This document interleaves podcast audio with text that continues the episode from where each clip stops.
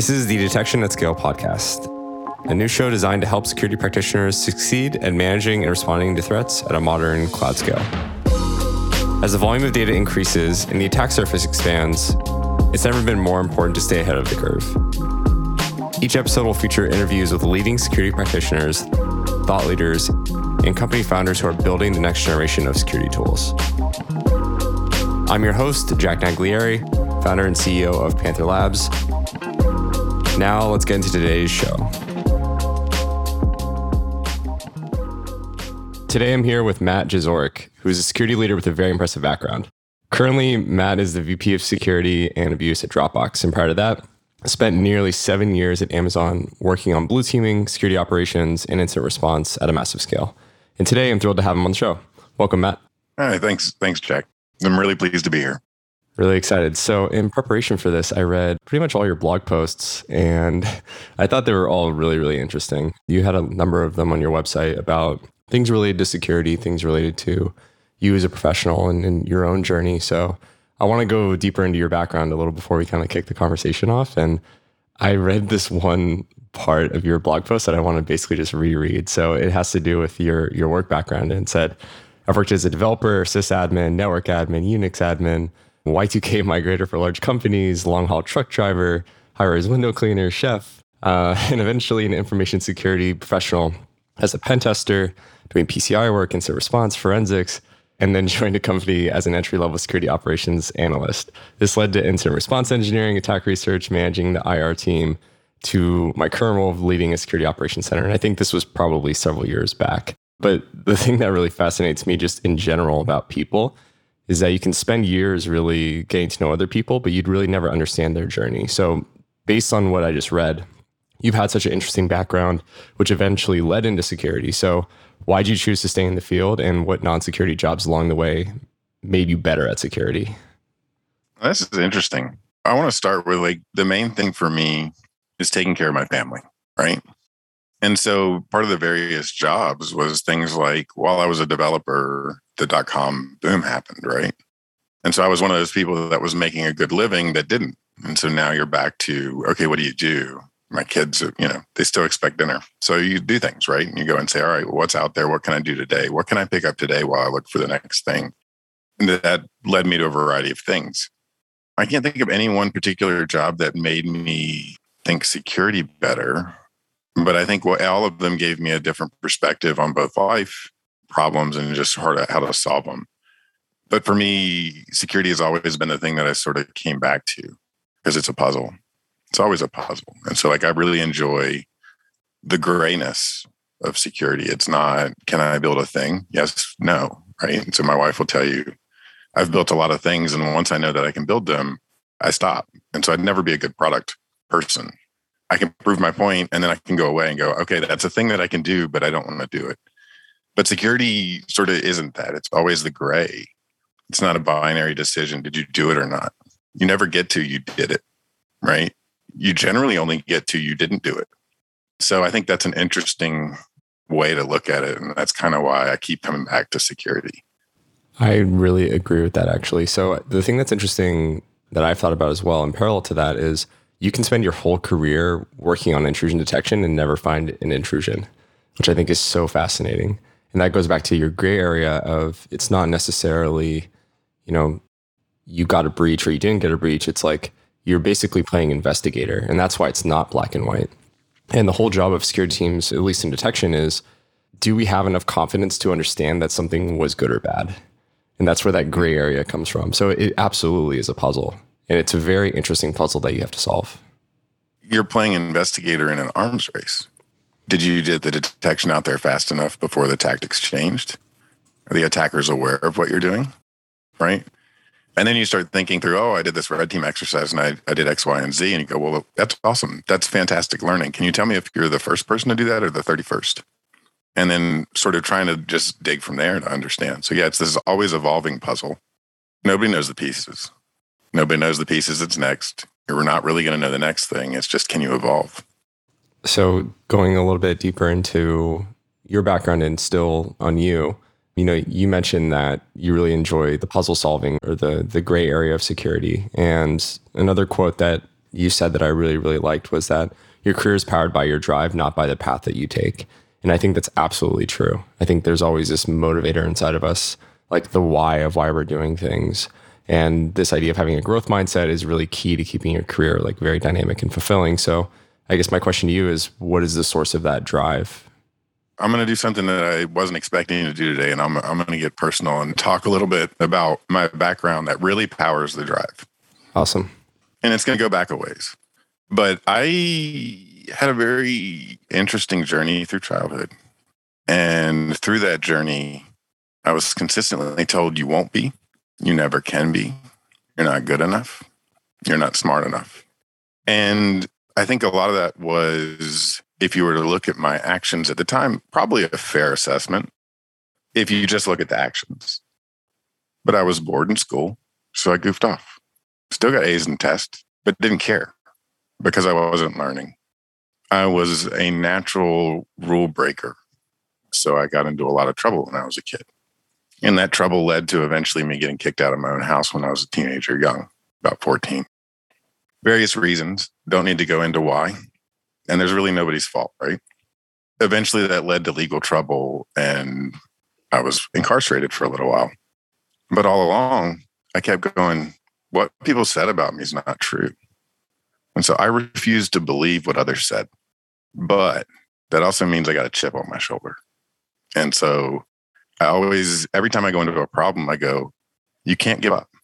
Somebody said you couldn't do this and you got to prove them wrong. Now, is that healthy? That's debatable. But that is what powers problem solving for me, understanding, and it allows me to think about myself in a different way. I really like feedback. I really like when somebody gives me feedback on me because it allows me to understand and grow. And so I don't take things personally. Right. And so it's just this always constant like, how am I better tomorrow than I am today in everything I do? But it all really comes from sort of that chip on your shoulder of somebody saying, you can't do it. And if you listen to them, they're right. If you don't listen to them, they're wrong. Do you think that that drive evolved over time? So, you know, it seems like you had this history, but then after overcoming that, like, did that evolve as your career sort of took hold and you became very successful and worked in these incredible companies? Do you think the source of that drive, like, kind of changed into something, something else? I don't know. Probably, right? Environment always dictates things for you, right? So as your environment changes, obviously you change with it a little bit and I'm so far beyond where I ever thought I'd be. So it really is like now it's not about what can I do for me. It's how do I take that for others? What do I do with others? The drive has changed a little bit to more sharing versus me being better. But the interesting thing as a leader, the more you teach others, the more you, you know, you start to to grow anyway. So mm-hmm. it's shifted away from sort of a little bit of the how do I prove others wrong into how do I help others prove others wrong. Hmm. So, on the topic of helping others, I mean, I think that security is very relevant for this, right? Because the whole job of security is to protect others, right? It's like if you think about why we do what we do every single day, like why we're a leader, leadership could be around growing others, right? You're not responsible for the results, you're responsible for the people, responsible for the results, right? And then just security as a whole is all about this idea of protecting data, protecting people from adversaries and attackers and you know convincing people in the organization that security is important and this is why we need to think about it so i'm curious a little bit about your experience and your background as you know you evolved into a leader i guess like what did your time as an engineer teach you about influencing others about security and really convincing them that it's something they need to care about it took a lot of time to hone this as an engineer i kind of started with it's black and white you're right or you're wrong, right? We need to do it this way or we need to do it that way. That didn't lead to very fruitful conversations. And so you sort of like learn how do I how do I get this done? How do I how do I help others?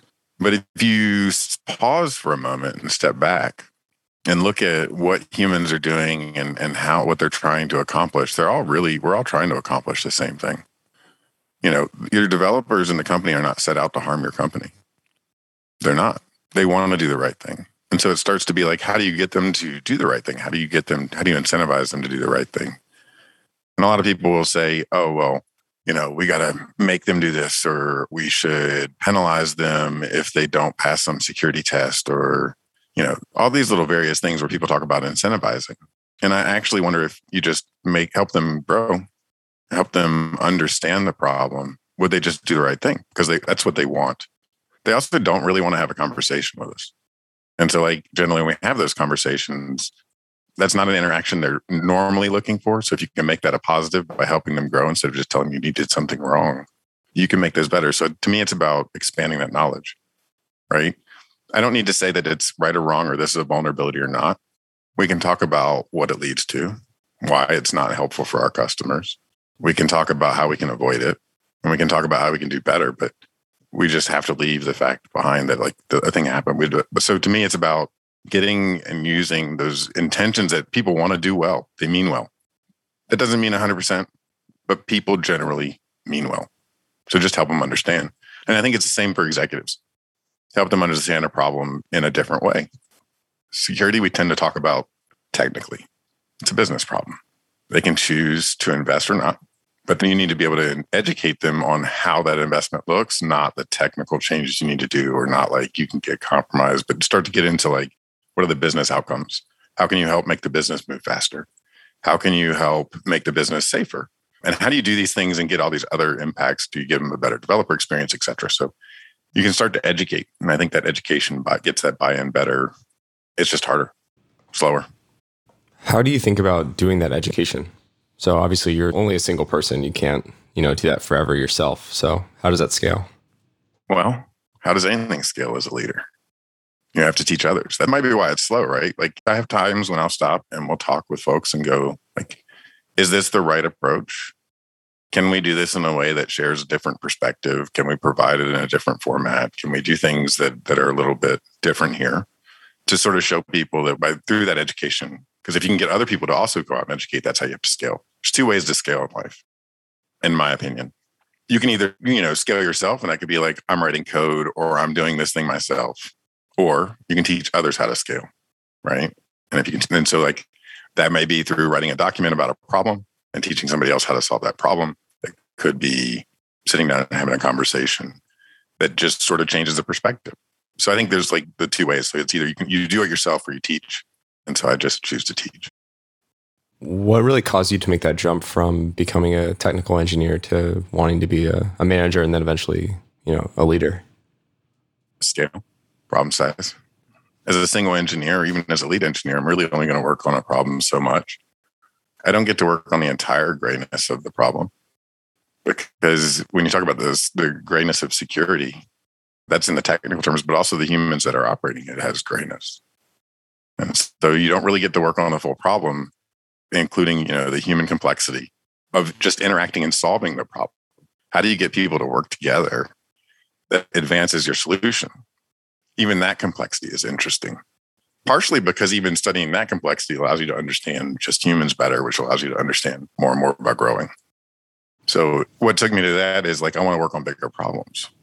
And you can only work on a problem so much you know, in that space with just at least from my perspective, staying as an engineer.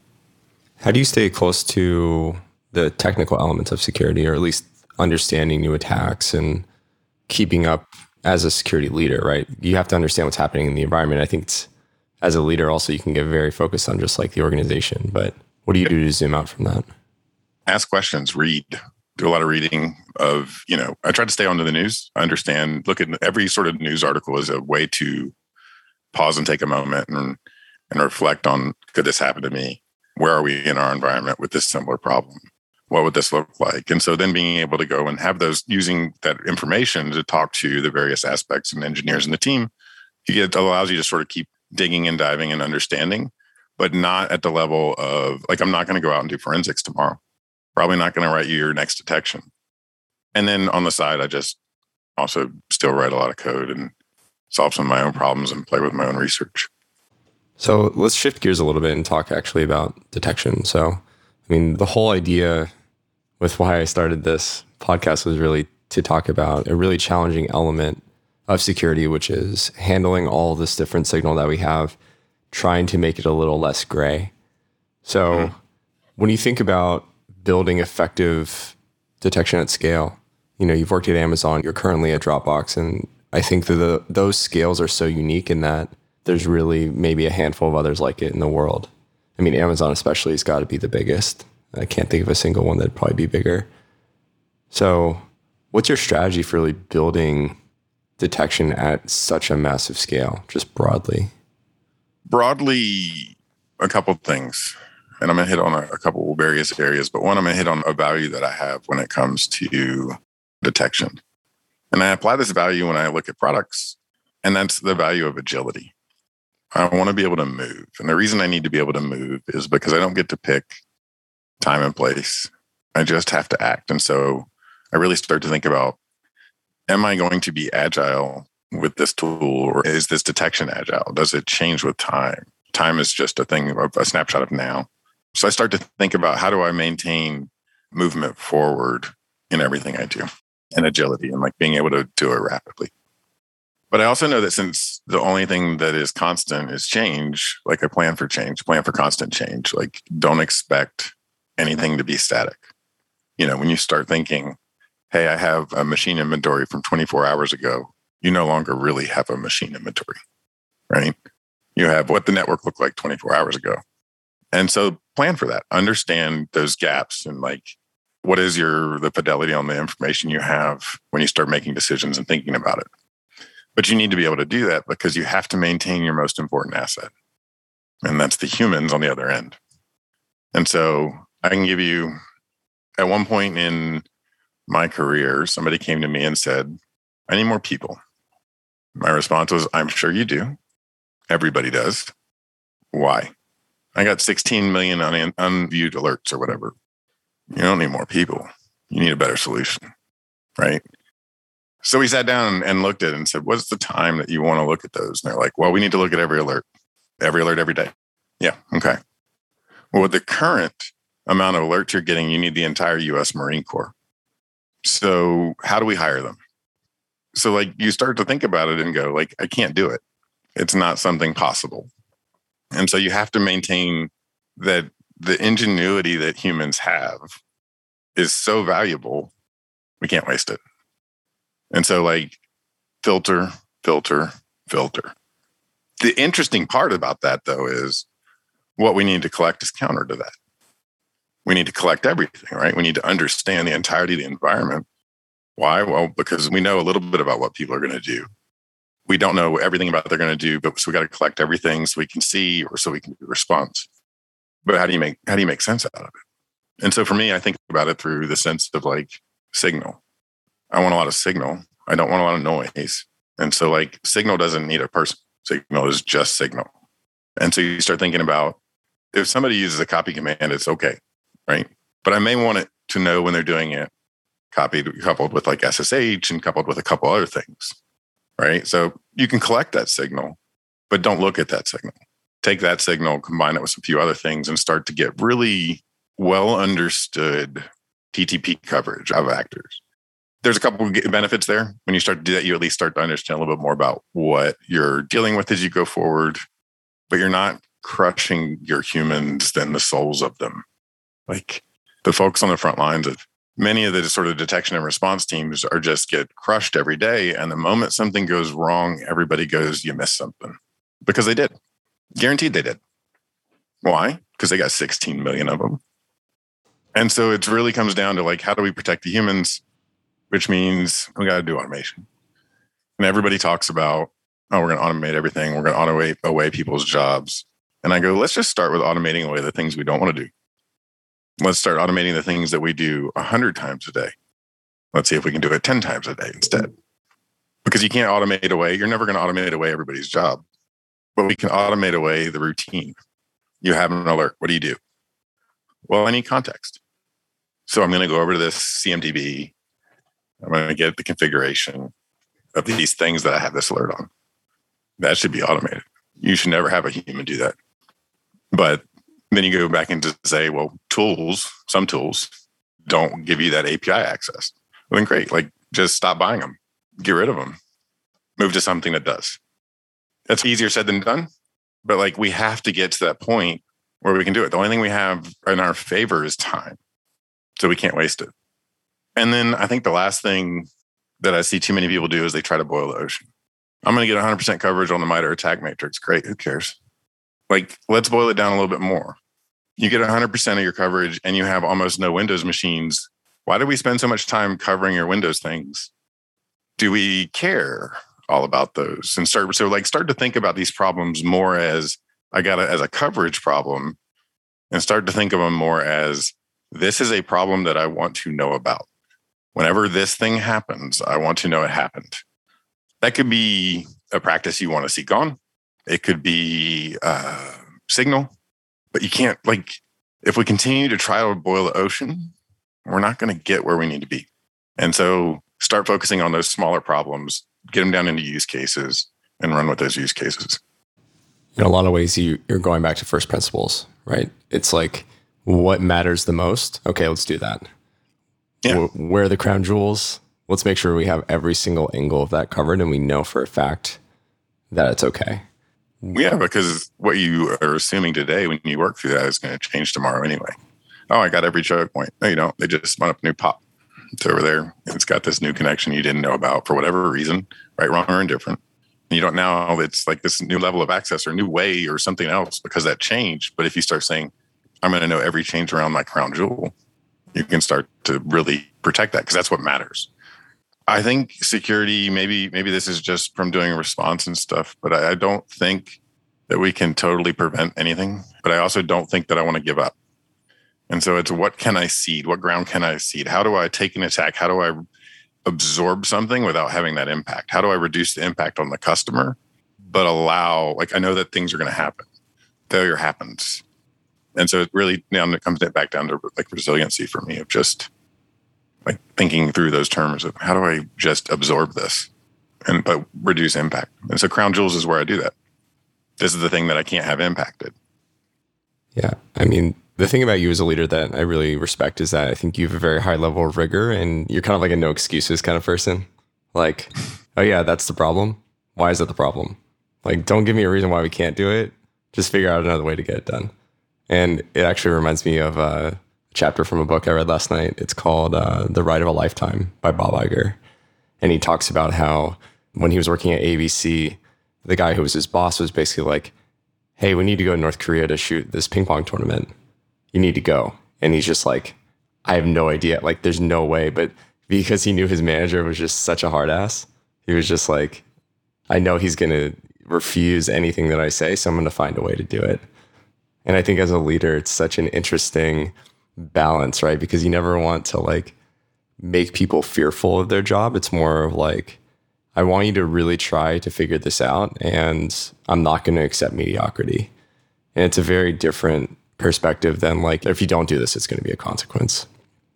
So I think it's important in security to have that as well because the consequences are really serious, right? If people don't do that job or if they have, you know, a million alerts a day, they are going to miss the thing that's important. And you do kind of have to be that that level of, of stern and you have to be very rigorous with like how these programs are developed.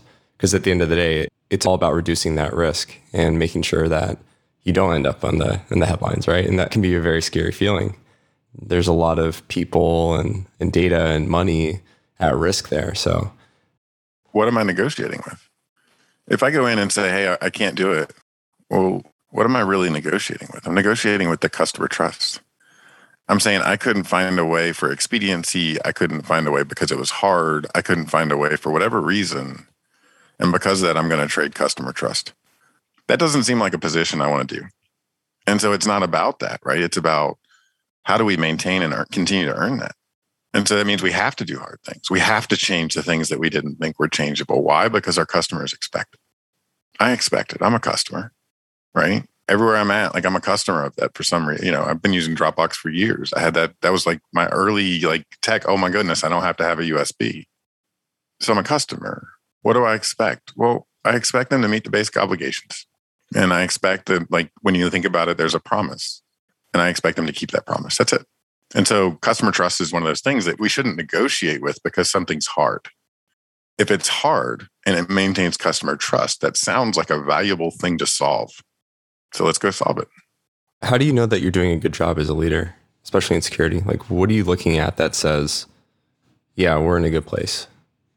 Whether it's like a dashboard or a metric or whatever that gauges it. And yeah, you're laughing and smiling because it's like, it's not black and white.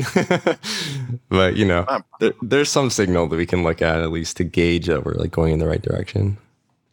Yeah. I mean, I'm looking at a variety of things. A lot of them are just pure hygiene. Like, am I keeping up with the known? And the known to me is a hygiene problem for the most part, right? Like, I know there's a problem here. We have whatever, whether it be a patch or I need to do something. We know there's a mitigation. We can go do it. That's a known. Or whether we know, hey, this is a tactic, we can detect it. It's a known.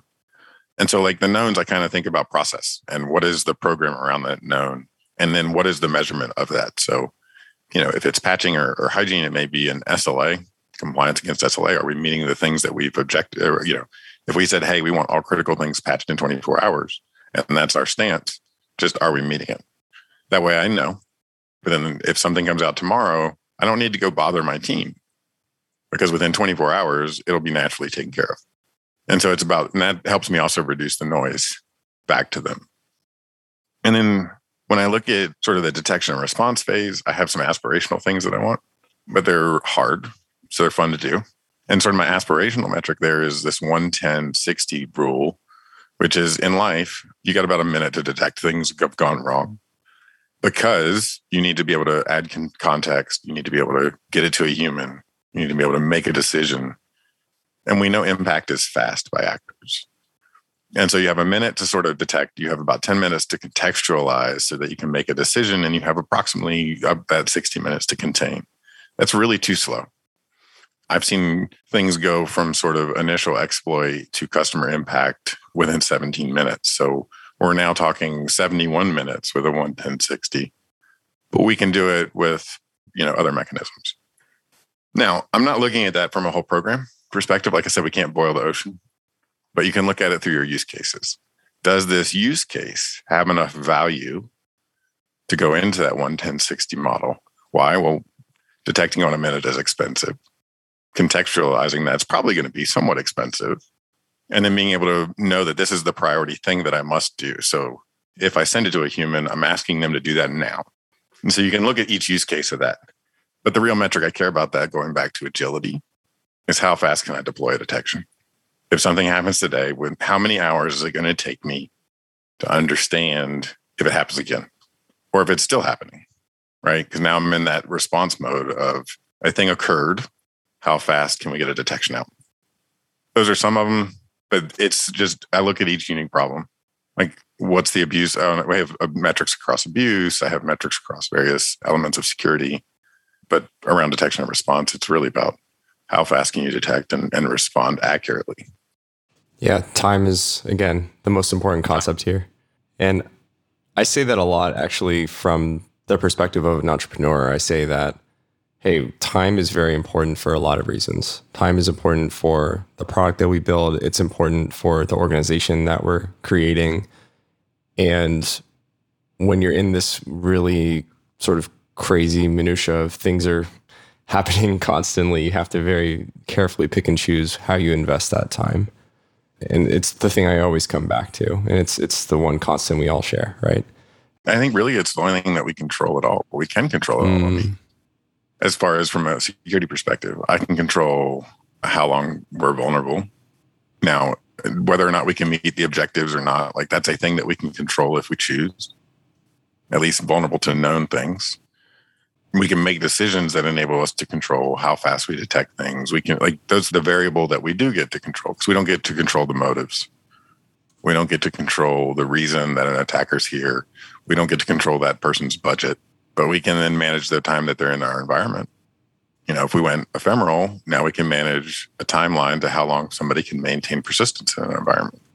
So I think that's the only really like thing that we get to manipulate of the attacker that's within a shared control because it is a shared timeline. So I want to go back a little bit to your your blogs. You had this one quote that I really liked and I really wanted to talk about it today. So you talk about this lifelong journey of continuous learning combined with goal setting and you say, you know, I'm really looking forward to this new year. I'm looking forward to every moment of it, including the downtimes where I grow and learn far more than the uptimes. And I'm curious about if you can describe one of those downtimes, maybe without giving specific context, but I'm curious, like, what were one of those downtimes that had happened in the past that you really came out of it and you, you felt like you grew a lot as a leader or as an individual? I won't go. I can't go into too much detail on this, but I'll be honest. Like, let's talk humans. They generally leave jobs or managers, not not necessarily job. They leave for various reasons due to management. I learned a lot from bad managers. And so I don't even need to get into details necessarily of each one or specifics, but like when you find yourself in a rough patch where you're looking and saying, I really don't like how I'm being led, then you ask yourself the next question, what do I want to see different? And that happens at all levels, you know, at any company. Even you, you're led by your customers, right? And if you don't like it, it's your time to start figuring into like, how do I make this better for the next person? How do I make it so that nobody else experiences this experience that I'm experienced that I don't like? for whatever reason. And so I think just taking every time you're uncomfortable and understanding why am I uncomfortable? And have I ever put somebody in this same position? And then if you say yes, then just commit to changing it.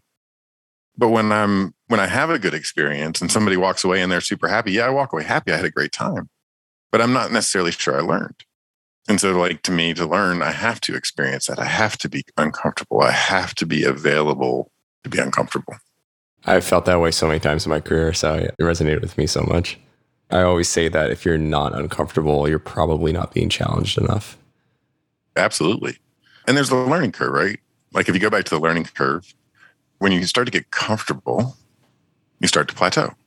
And like you first, when you get uncomfortable, now there's probably a little dip because you're uncomfortable. You're probably not acting the way that you want.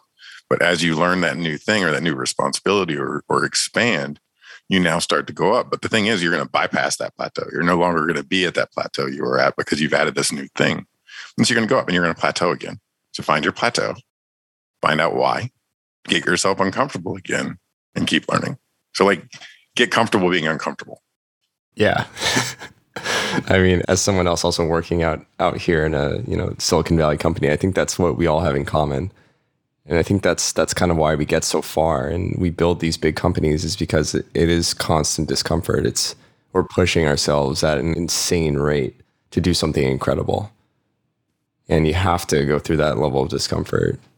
Well, yeah. Or you won't grow. You're not pushing yourself. If you're only reaching to the outskirts of your box and not pushing through that box, like you're not going to grow. And really, people are only going to, like, if you can reach it, it's comfortable. So I just just keep going. And look, that's going to be ups and downs. You're not going to get it right every time. Nobody's going to get it right every time. It's going to suck. There's some days that are going to be bad. There's going to be some days that are good. But remember, we're on this long timeline. So today is only a moment. Have you read The Infinite Game? No. You should. I think you'd really like it. It's all about this this idea of living your life and working towards things for a just cause. So, for example, you know, instead of just writing a detection because your boss told you to.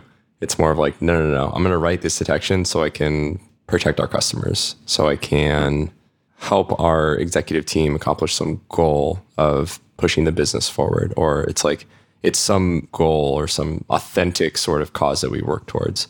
And it's by Simon Sinek. And he talks about this idea of like an infinite time horizon and like, you know, when you're playing an infinite game, it's a very different mindset than a finite game, which basically has more superficial outcomes. Like, you know, I'm working at this job just to make money versus, you know, I'm working at this job because I want to push myself. I want to learn. I want to, I want to experience this growth in some way. So I mm-hmm. think you should read it. I think you'd really like it. I think I've heard bits and pieces of it. And if I remember correctly, it talked a little bit about how an infinite game has no rules or they're yes. not like known rules. Well, that's life, right? That's exactly. Security. I mean, the book is a big metaphor for life, I think. I mean, you hit my biggest trigger, right? Like, if people want to see me go off the deep end and they just say, I do this because my boss told me, and I'm like, that's just not a good enough reason. I don't care that your boss told you. Why are we doing it? Yeah, the why is so important, especially as a leader. You need to be able to convey, hey, this is the reason that we're all going to do this thing together.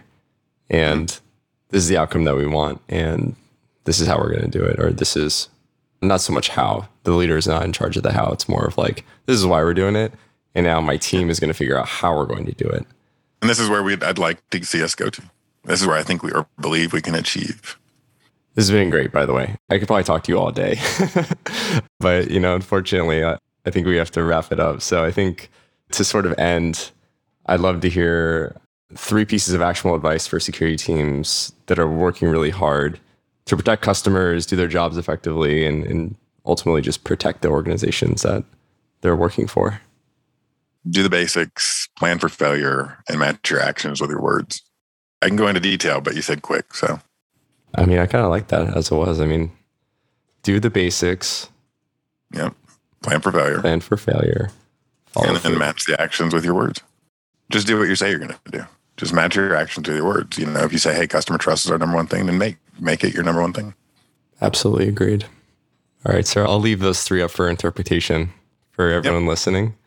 But this has been an awesome conversation, Matt. Thank you so much for taking the time and for going deep into all these things and for sharing things that I probably would have never learned about you unless I asked. So I appreciate that. It was great. I'm generally an open book. If people ask, they I'll normally tell them. But I just enjoy talking to people and, and sort of hearing other people's perspectives and, and learning from them. So thank you. Thank you for sharing your time with me today. Of course, man. Looking forward to talking to you soon. Yep, you too. Cheers. Thank you for listening to the Detection at Scale podcast brought to you by Panther Labs. For access to the latest episodes, please visit our website at www.runpanther.io forward slash podcast. And for those interested in running Panther, head to our website, runpanther.io, to sign up for a free trial. You'll get a dedicated instance with the ability to analyze your security logs in real time at any scale powered by Detections as code and sending into a very robust security data lake. Our goal is to make detection and response easy, scalable, and fast for you, the practitioner. Thanks. See you again next time.